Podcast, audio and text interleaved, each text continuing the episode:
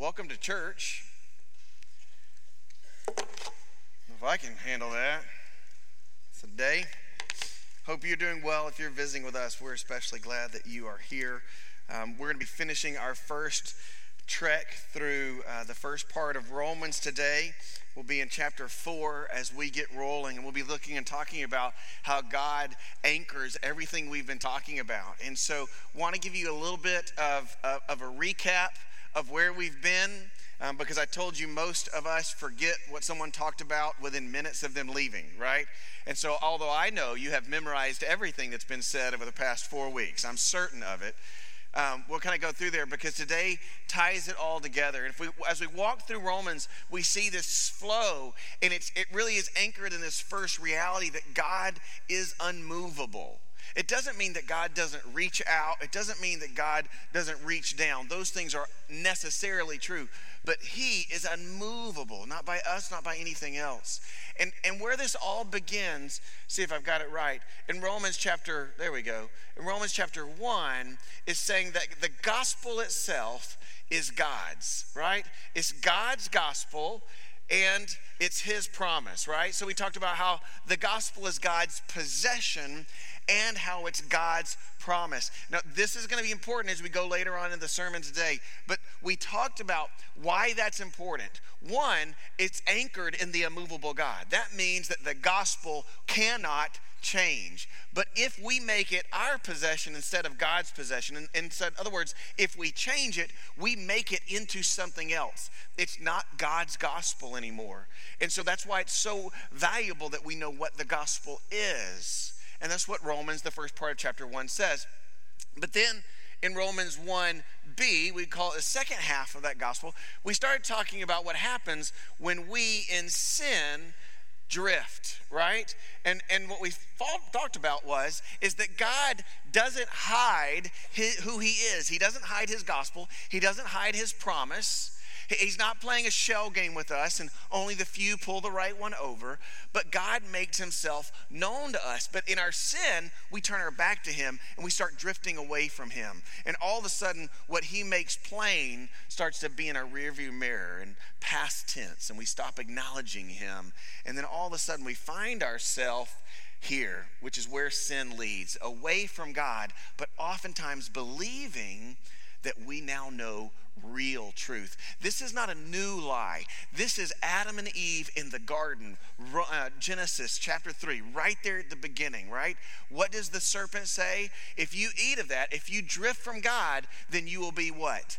Like him right? This is the lie. We have been buying into this lie since the beginning, and it doesn't stop. This drift is not unique to you or me, but is unique to all of us as men and women. And then what's interesting is in chapter 2, what we find out then is that this drift isn't just to some people, but that everyone in the whole world, Jews and Gentiles, are, are subject to God's good and true judgment, right? That, that, there's no escaping it. That everyone who has ever breathed, every man, woman, and child who has ever breathed, no matter if they are Jews or Greek, no matter what benefits they have, no matter what it looks like, we are all subject to God's judgment because He is good, because He is true, because He is immovable. That's why we're subject. And, and by grace, we've talked about that God, through Jesus Christ in chapter 3, made a way for us back to Him. That through Christ Jesus, we experience a, a grace where God is still just. He didn't bring judgment down. He passed over. As we get closer to Easter, we think about that more. He passed over. He didn't change his standard because he's unmovable. He passed over those. He's just. But in Christ Jesus shedding his blood for us, he satisfied that judgment. And therefore, he is also justifier. And through Jesus Christ, he made a way for us back to him. And that's where we've been. And today, what we're looking at in chapter 4 is really out of all of these things, probably what we like the best. God has built it out for us. Chapter 4 says, so, how do I take this road? How do I stay on this road? I mean, how does that work? There's a lot of theories and thought processes out there on how salvation works. I mean, our stories and our lives, our world is littered with all kinds of salvation directives. But what's the truth? That's what we're going to look at today. And this is that how to that's maybe a little bit different than what you um, have experienced before, but this is what we're going to talk about today.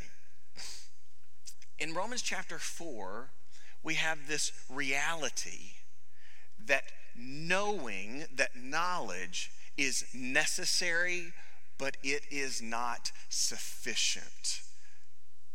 Knowledge is necessary but it is not sufficient to bring salvation. That's really the crux of this. I'm not sure which way we lean often. Maybe you know your story better than I do. Um, but I'll tell you, I love a how to project as much as anybody else. Um, and, and recently, my father in law was spending time with us, and he's in the kitchen. And he says, David, your light fixture's dripping. Electricity doesn't leak like that. Y'all know that? Just want you to know. And he looked up, he said, I wonder what that is. And I said, Well, where we're standing, I'm pretty sure that's the commode upstairs right there.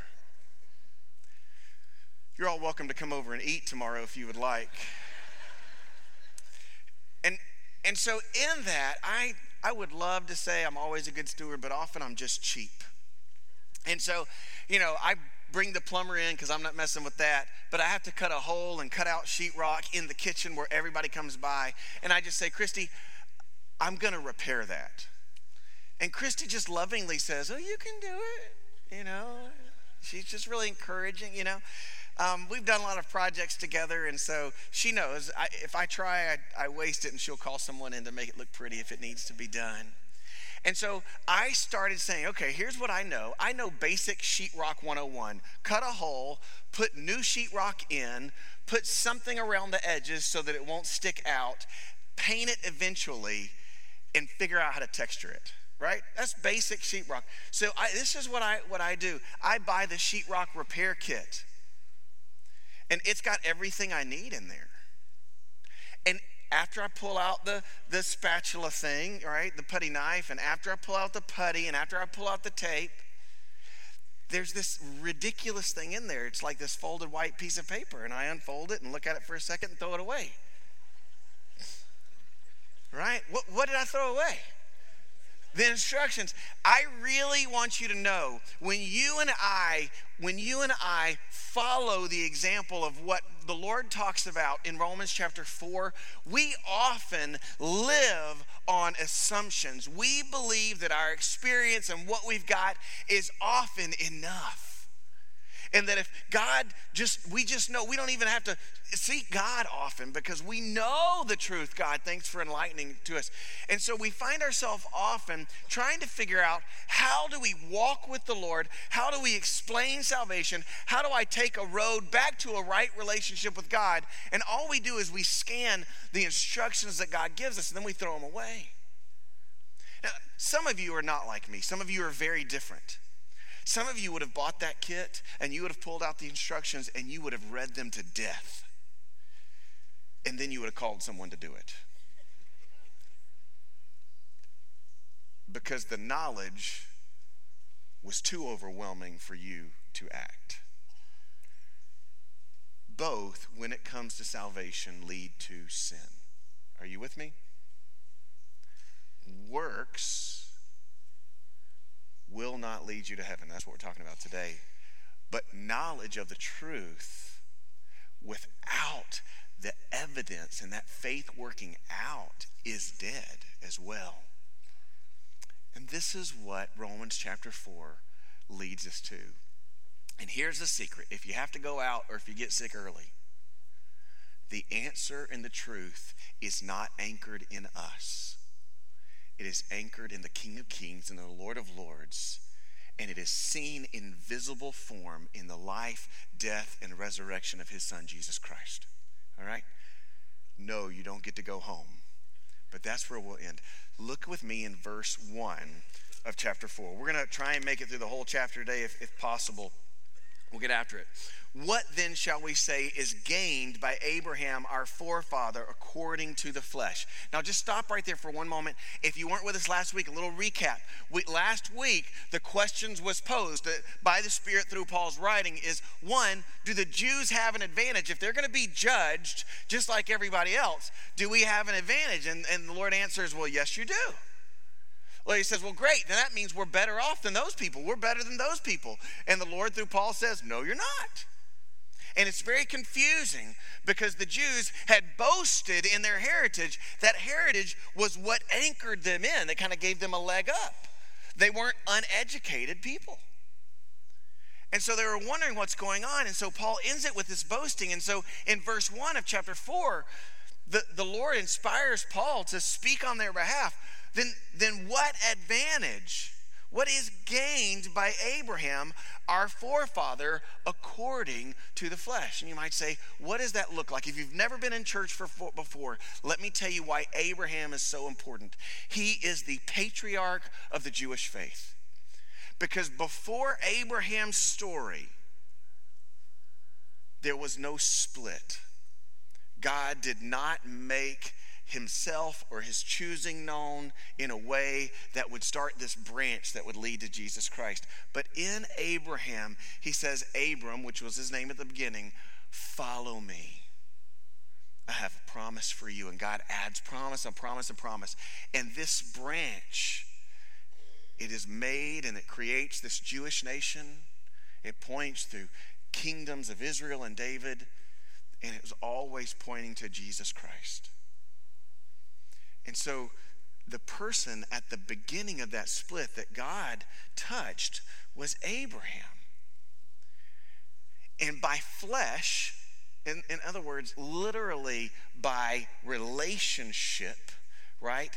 By our, our heritage, the Jews were connected to Abraham, and you and I were not. And so they, they want to ask so, so then what is gained by Abraham? If he's so important, how are we heirs through his flesh? I mean, do we gain anything at all? You see, up until this point, the, the Jews, and even beyond it, had really staked a lot. Read the Gospels, read Paul's letters. They had staked all of their salvation hopes in Father Abraham. So much that they were children of Abraham, that they belonged to Abraham. This was their sticking point. And what they're saying is by flesh, we have this connection to a right relationship with God. And what Paul, inspired by the Holy Spirit, will say that is literally impossible and unbiblical who you are connected to cannot be the case. Not simply because you're reasoning of heritage, but because you do not remember, you do not know the truth about Abraham. And so he says, Let me tell it to you. Verse 2, chapter 4, look in your Bible. This is what it says. For Abraham was justified, for if Abraham was justified by works, then he had something to boast about, but not before God. See, what he says is, is, first of all, let's just follow your reasoning for one moment. If Abraham was justified by his works, it would not have been by God, then he could boast. In other words, you could say God was gracious enough to hide pebbles along the path of life, but Abraham was actually able to figure out the puzzle and solve it. Like he was the right person, he was the right man, he was able to put God's tools together. He might not could boast before God, but he could boast before everyone else because he figured it out. No one else could figure it out. And now all you have to do is not follow God, all you have to do is follow who? Father Abraham. A man who was broken and sinful, who pretended his wife wasn't his wife to save his own hide at times, but was obedient to the promise. Someone whose flaws are recorded on purpose. If Abraham, who is the pinnacle, this, this tipping point, in our history, if he figured it out by works and all we have to do is follow his pattern, then you worship an image. That is idolatry. Man, before we go a step further, I want you to know verse 3 is so critical because it corrects a desire of our heart. So, so read with me verse 3 very cleanly. For what does Scripture say? Abraham believed God and it was counted to him as righteousness. See, if Abraham was able to figure it out, go all the way back to Romans chapter 2, right? Do you remember what we said when God says, Do you presume upon his kindness? And presume means to look down.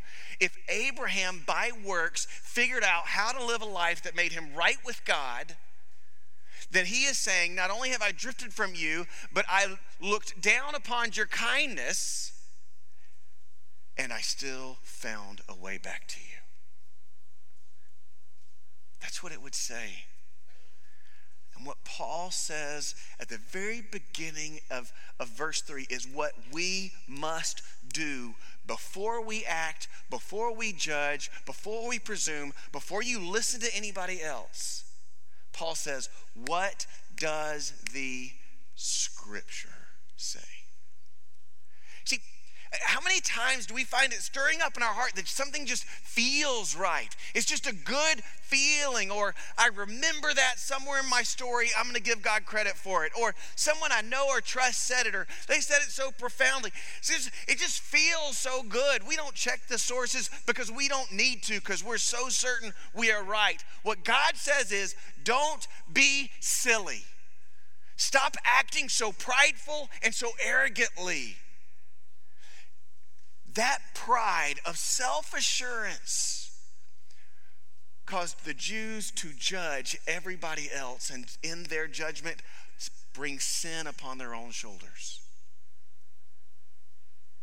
and made them take a road that would lead to a, an eternity without the Father.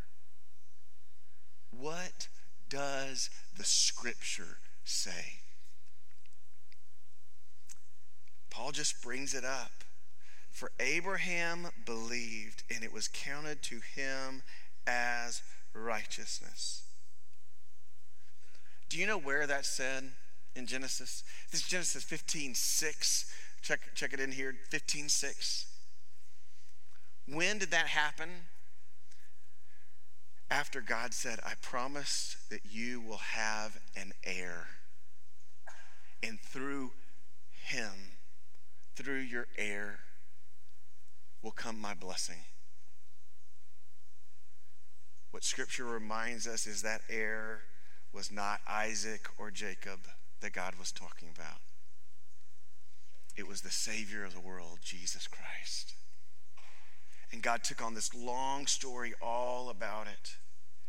But what he says is if Abraham was righteous when he believed the promise. Not when he was circumcised, not when he did X, Y, or Z, but when he believed. Then, if you think salvation comes through what you must do to get a right relationship with God, then you must believe that and reject the Word of God. That is literally Romans chapter 2. That's literally what happens. When we bring these assumptions that come in that says, I broke it, I can fix it, God says, No, you can't, no, you can't fix it, and yes, you did break it. So you have to believe in one who has not broken it and his grace in order to fix it. Church, it's easy to say, I can fix this, I can do this. What role can I play? God, give me purpose. God has given you purpose, but your purpose in salvation is not works, it is belief in the one who is your anchor. Yeah, church, I mean, just in my sheetrock repair, if I would just pick up that sheetrock repair. If I could just could go listen and train and get skill and, and just let the truth become more and more and more a part of me, then I would be equipped, wouldn't I? It, the equipping isn't what would make me a sheetrock guy. It was the belief that there was a way to be a great sheetrock guy. Well, what the Lord says here is you can't make yourself right with God. But if you believe that God is who he says he is, then you will want more and more of that. But it will be the belief that brings salvation, not works. And in verse 4 and 5 kind of unpacks it just a little bit further. Look with me in your Bible. Now, to the one who works, his wages are not counted as a gift, but as his due. And to the one who does not work, but believes in him who justifies the ungodly, his faith is counted as righteousness. This is almost like Paul saying, So consider this. If you haven't followed me up to this point, if you're not 100% sure that just believing God, his word, his truth, his plan, all in for him, if you believe that's not enough, if you believe that, that scripture is not what I said it was, just consider this for a moment, he says in verse 4 and 5. If Abraham, by his works, became right with God and God allowed him to have a right relationship, what does that tell you about God? He's not gracious. He's not good. He's just not evil because he gave Abraham the reward that he rightfully earned.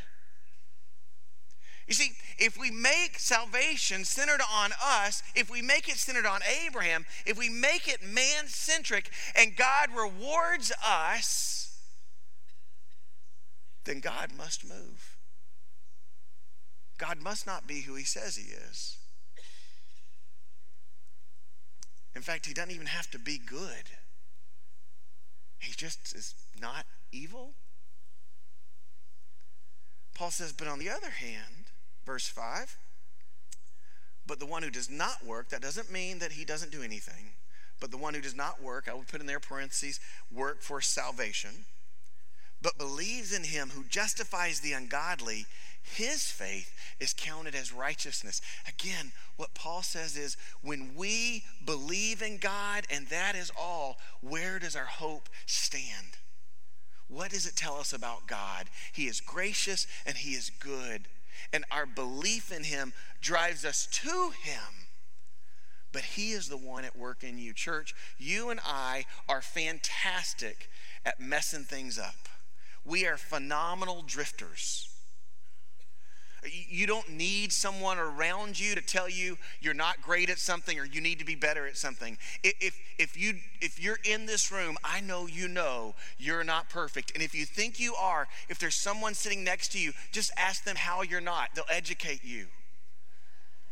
Right? Because at the end of the day, consider this. If salvation depends on you, then who is God? Your sin drifter faith says nothing of him. But if a right relationship with God is based on a belief in the one who justifies the ungodly, then how good is it that the one who has been offended is the one who has made a way back to a right relationship? As a parent, have you ever been hurt by a child? Maybe your child said something very ugly to you. Maybe they, they stormed out. You, you know what those wounds are. I, I won't give you examples. Do you know what I've learned in those moments of my life? That I shouldn't wait to extend grace for them to turn back to me. I shouldn't make it hard for them to repent.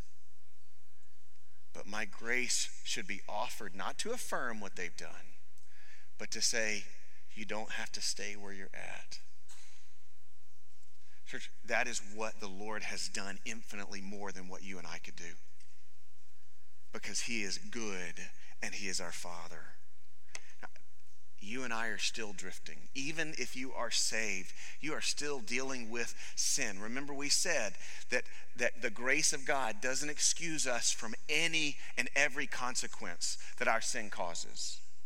We, we've said that. So we deal with that as God is working and glorifying us, but that doesn't make us go off the road back to the Lord because it's our belief that anchors us. Look at verse um, 9 through uh, 6 through 8. Uh, we'll go through this and we'll, we'll hit pretty quickly 9 through 15.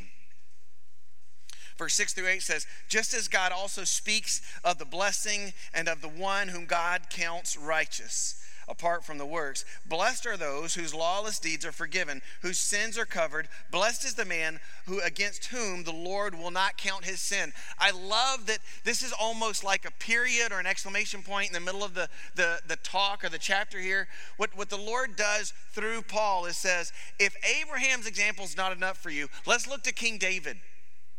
King David would be a man after God's own heart, the greatest leader who had ever been in Israel, and he was an adulterer and a murderer. That's what he did. He had so much blood on his hands, he couldn't build the temple. His son had to do so. Yet David writes, Blessed are those whose lawless deeds are forgiven, not earned, not who have redeemed themselves, whose sins are covered from the outside, not from the inside. Blessed is the man who against whom the Lord will not count sin. It doesn't say who has impressed God, who has made up for his sin, but whom the Lord will not count sin. Do you see? The Lord is the anchor of salvation. This is not a stairway to a right relationship with God. It's a conveyor belt because it extends from the Lord and it's coming back to the Lord is driven by Him. What do we do? We just have to say, I believe you, God. And in that belief, that belief starts showing itself in our life and in our works. Not that works causes belief, but belief causes work. I believe that this woman to my right on the front row is the one whom I am one with and to be together with the rest of my life. How do I show that belief every moment of every day? Turning my eye from anyone else or from anything else that would draw me or put a wedge in that oneness. So my belief works in marriage. How much more does a belief that is not anchored in me or her, but is anchored in the King of Kings and the Lord of Lords? Are you with me yet? We're not even halfway through. We're going to get there. But there's way too much sideline and backseat driving in our life. And there's way too many people jumping and grabbing the steering wheel and trying to make themselves right with God and skipping what is necessary. Belief that works. Not knowledge, not works, belief. And this is where 9 through 15 starts to really unpack it. We'll read it as a chunk. The Bible says it this way is this blessing then only for the circumcised or for the, also for the uncircumcised? Just so you'll know, this is a question of limitation. Is that type of incredible grace, is it limited only to some or is it available to all? This is a beautiful thing. Verse 10. Verse 9. For we say, excuse me, for we say that faith was counted to Abraham as righteousness. How then was it counted to him? Was it before or after he was circumcised? Was it not after? Eh, excuse me, it was not after, but before he was circumcised. He received the sign of circumcision by faith while he was still uncircumcised the purpose was to make him the father of all who believe without being circumcised, so that righteousness would be counted to them as well, and to make him the father of the uncircumcised. who are not merely circumcised, but who also walk in the footsteps of faith that our father Abraham had before he was circumcised. Verse 13 For the promise to Abraham and his, offspring that he would be heir of the world did not come through the law, but through the righteousness of faith. For if it is the adherents of the law who are to be the heirs, plural, then faith is null and the promise is void. The law brings wrath. Where there is no law, there is no transgression. He says, just for clarification, just to make it one more time plain. If you think circumcision, which was this deep covenantal sign of God's people, we would do our best to liken it to baptism, right? This deep covenantal sign. If that was the moment where salvation and right relationship came, then it would be works based. But if you look at the scripture, then you will see maybe 30 years is what some Jewish scholars will say. 29 years before that ever happened, Abraham was counted as righteous. It wasn't about his works. In fact, if some way, somehow it was God's word, not mine, then the, the word of God, the promise of God, verse 14, that faith is null and the promise would be void. Because God's promise was trust me, depend on me, trust the plan I have for you, follow me. It was all about Him. And so, if salvation is about you or what you have to do, then you nullify the promise of God in your own life. You would make it powerless. But by the grace of God, that's not only true. Not only is that not true, it's false. Church, Scripture will tell us that we will be known by our fruits, whether they are good or bad. It will show us over and over and again that that grace of God is not limited. It wasn't this slice that it was available to. And that it wasn't righteousness in Abraham's actions, but it was his belief in the one who could that made it right. And the rest of the chapter starts to unpack all of this slowly and intentionally. Verse 16. That is why it depends on faith.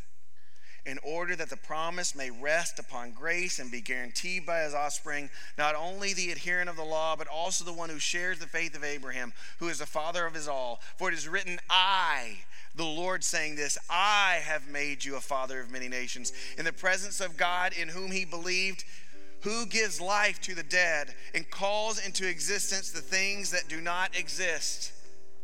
Church, that is who our faith depends on. Not you or what someone else thinks of you. It doesn't matter if I think you're righteous or the person you live with. It doesn't even matter if you think you're righteous.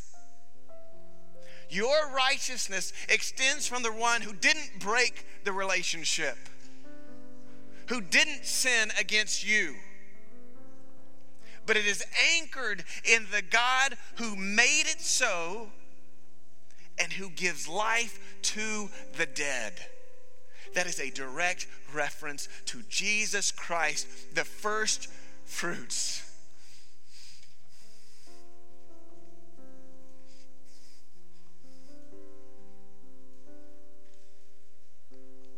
The one who showed salvation really does bring life and rightness with God. It was the power of God who called the dead to life and who calls into existence things that do not exist. Where would you rather your hope be anchored? In your track record? If today you think the answer is yes, I would tell you fall on your knees. Because what a broken, people we are by our own doing, how much more to let it be anchored in the one who raises the dead and who speaks into existence that which is not? The God we drift from has made a way back to Him. So, how do we believe? What does that look like? Verse 18 In hope, he, Abraham, believed against hope that he should become the father of many nations. Here's what it means He believed against all odds that the promise of God was true. That's what belief is so shall your offspring be. Verse 19, he did not weaken his faith when he considered his own body to be as good as dead, or when he considered the barrenness of Sarah's womb. When he looked in the mirror, he would not let his faith weaken because it had to be in God, not in him. It had to be in the Lord's plan, not in Abraham's. No unbelief made him waver concerning the promise, but he grew strong in his faith and he gave glory to God, fully convinced that God was able to do what he promised. He wouldn't let go. And the longer he held on, the more certain he became. And the more certain he became, the more his faith grew. And the more his faith grew, the more Abraham gave glory to God in his life, in his works. So, how do you believe? How do you get a right relationship with God? You lay everything down at his feet and you follow him. You give your heart to no one else, to no thing else. When you look in the mirror, you need to see the work of Christ, not the pride of man.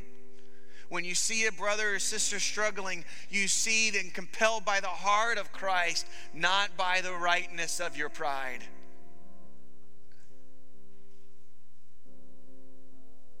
And the more you do that, the stronger you will become, and the more God is glorified in your life. It doesn't matter if people think so, it matters if he does. Verse 23 But the words that counted to him alone were not written for his sake, but for ours too. The promise was not limited to him, but the promise was for you. The invitation is this word today. It will also be counted to us who believe in him who raised from the dead Jesus our Lord, who was delivered up for our trespasses and raised for our justification. That unmovable reality about God shows that he is worth it all. And there is no other way outside of belief and trusting his promise. So believe it and then soak it up so that you can live out that belief more and more. And the rest of faith will follow in your path. Let's pray. Father God, we love you. Lord, today we come to you. Lord, we believe and we ask that you would just be honored in our lives. Lord, not because it's, it's to show off or to try to tip the scales in our favor, but we just want in, in faith to believe like Abraham did, certain and assured. Because, God, we deserve your judgment. But in Jesus Christ, you've offered a way. And so, Lord, just allow us to believe. As we know in whom we have believed, let us search the riches of your word in your heart so that we can testify of that belief in obedience in life so that you might be glorified. even in the restoration and redemption of those who rebelled. We pray this in the name of Jesus. Amen.